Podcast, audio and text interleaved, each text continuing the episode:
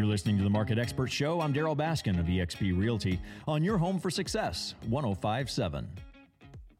Jumbo Loans, my guest, Steve Currington. Cross Country Mortgage. Steve, what is a jumbo loan? A jumbo loan would be a loan that's over the conforming loan limit. So for Tulsa County, that's five hundred forty-eight thousand two hundred fifty dollars. Define conforming loan. We're talking about house loans here. A conforming loan means what? Uh, it just means that it's insured by Fannie, Freddie, or Ginnie, and um, it's a con- like your typical conventional loan would be insured by Fannie or Freddie. Well, I know we're talking to a general business audience, an educated audience, but when I was a new realtor, like late teens, early 20s, I was working hard to kind of absorb what all of the Ginnie, Freddie, Fannie, Yeah. all this stuff meant. You're talking about making a loan to someone when, when a more when a, a home buyer buys a house and they get a home loan.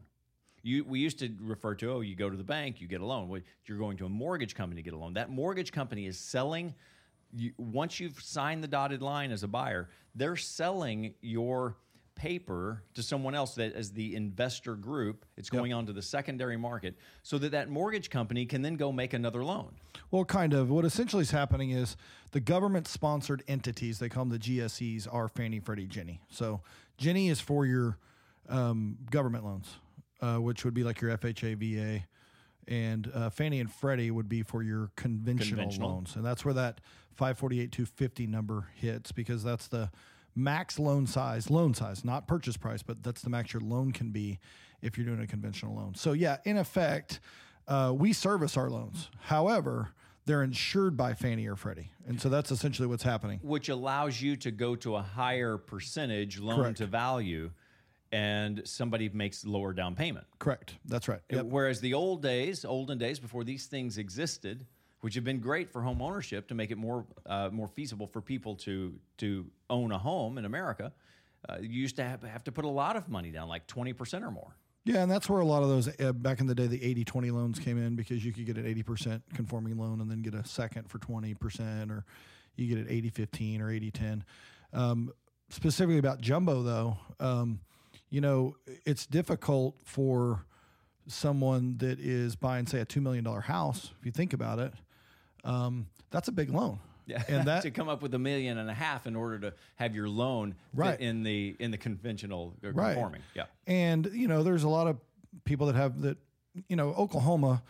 You know, that's not normal, but there are a lot of markets that to get your typical three bedroom, two bath, two car garage house could be nine hundred thousand, one point one million dollars. That um, in in some of those higher priced areas, that conforming loan limit goes up. You know, it's based on your market and what the home uh, housing is, uh, housing costs are in that that market. But cool thing about jumbo it's like with our jumbo product, uh, we've got a jumbo product up to two million where you can put as little as ten percent down.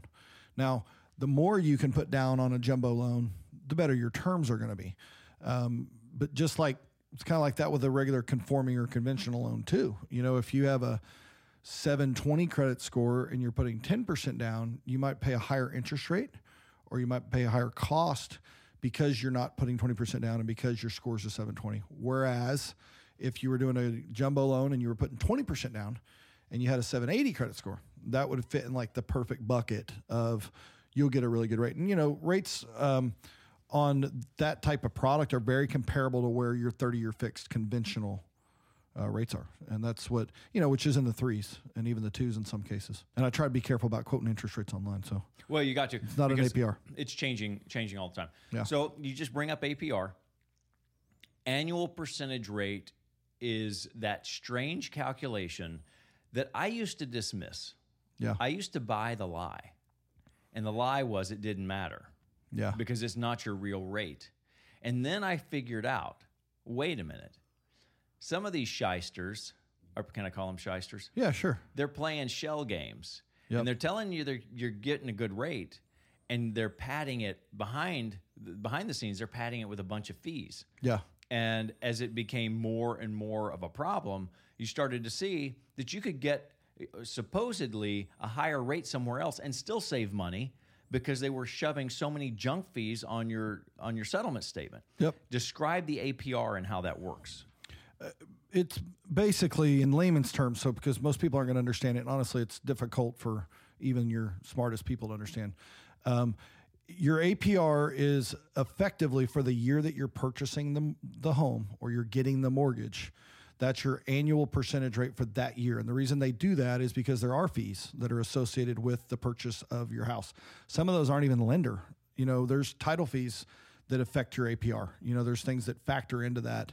And so the best way that I can tell anyone to look at it to make sure that you're getting the best deal is if your rate on your loan and your APR, if your APR is significantly higher than your rate. So let's say theoretically you're getting a 3% interest rate on a 30 year fix, but your APR is 3.742%.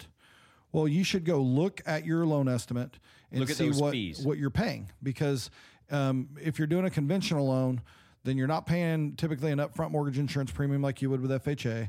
Um, you're not if you're putting 20% down, then you're not paying mortgage insurance, and those fact those will factor into that as well. But if I would just say if there's a gap between your rate and your APR and it's significant, then you should just look. And let's talk about significant because there is going to be a gap. And this is where someone with high integrity would say, yeah, there's going to be a gap. There are fees. This is where this comes from.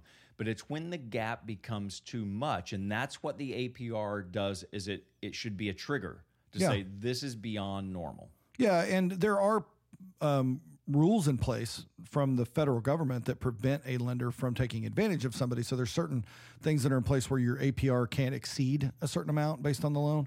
Which But- didn't used to be there. Correct. And that's when we got all this the new regulation. But people still have the option to pay discount points if they want to.